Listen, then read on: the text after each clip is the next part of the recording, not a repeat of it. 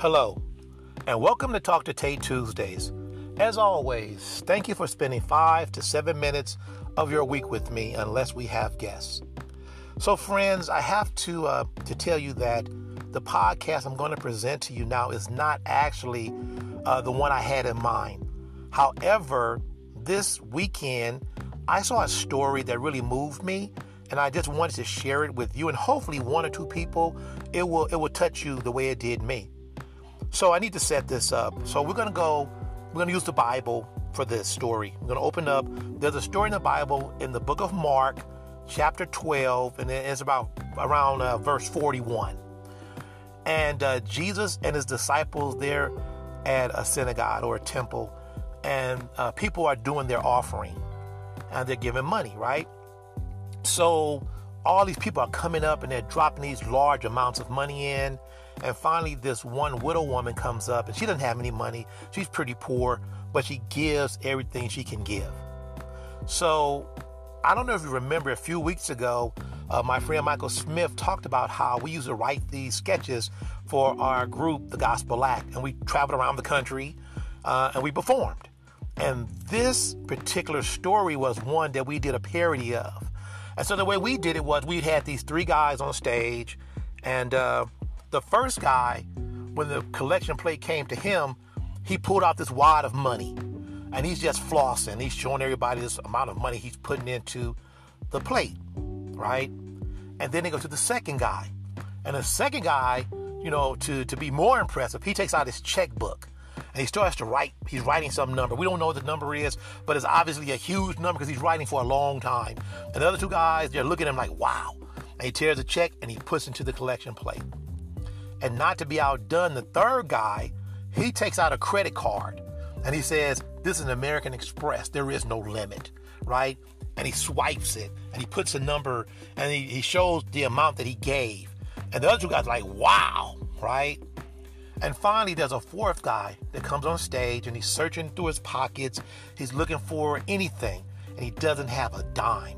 And he starts to look around on the ground and he finds a quarter. And he picks the quarter up and he puts that into the collection plate. That was our parody of Mark 12 41. And Jesus told his disciples that the woman had actually given more than everyone else because she gave all that she had. And that was the point of our parody.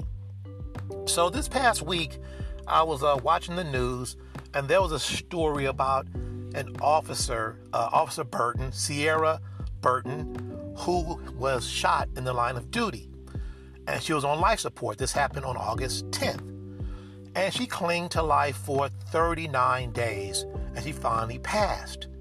And of course, her family and the whole police department were they were saddened by her death and uh, the community took up collections they took up money they didn't say the exact amount but it sounded like it was uh, quite a large amount of money that they were going to donate in her name to her family uh, again i don't know the amount and so um, this past weekend they said a few days ago this gentleman came into the police department and it was obvious that um, that he did not have a lot in fact it turned out that he was homeless and he walked up to the desk sergeant and he handed her an envelope.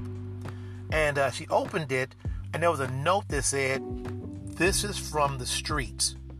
And it was from the homeless people uh, on the streets, right? And he explained to her how Officer Burton had always been so kind to them, had always checked on them, and the streets, they raised a grand total of $8.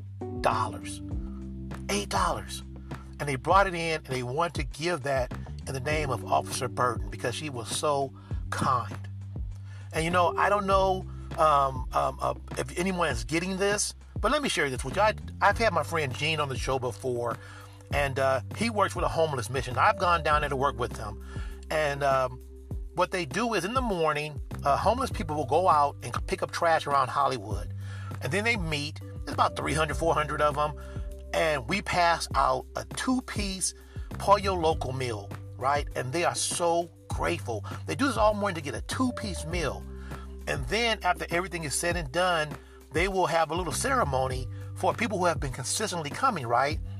and they will give out a gift such as a McDonald gift card, or another gift they give out was a a, a bus pass or a metro pass so you can travel. And the big gift of the weekend, every weekend, the big gift is a weekend at a Motel 6 so you could have somewhere to be safe for a weekend.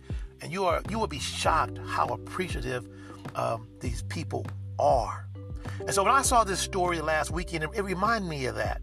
And you know, eight dollars to you and I. You say, oh, I spend eight dollars at Starbucks, but eight dollars for someone that's homeless, eight dollars for someone that will go out and work all Sunday morning for a two-piece chicken dinner. Eight dollars is a lot, and yet they feel so compelled uh, because of how generous and kind she was to them that they had to donate that eight dollars. That just touched me, and it's it's moved me the whole week. And I just had to share that with you. And I hope that you know, I hope that one day someone says that you know what, Tate was that kind to me. I really do. So, friends, today's words come from a song by Jackie DeShannon. And the funny thing is, I've always, up until a few years ago, I thought this song was done by Dionne Warwick. It was written by Burt Bacharach, but it was actually Jackie Shannon who does the does the song. And the words go, Lord, we don't need another mountain. There are mountains and hillsides enough to climb. There are oceans and rivers enough to cross, enough to last until the end of time. What the world needs now is love, sweet love. It's the only thing that there's just too little of. Friends, I'll see you next Tuesday.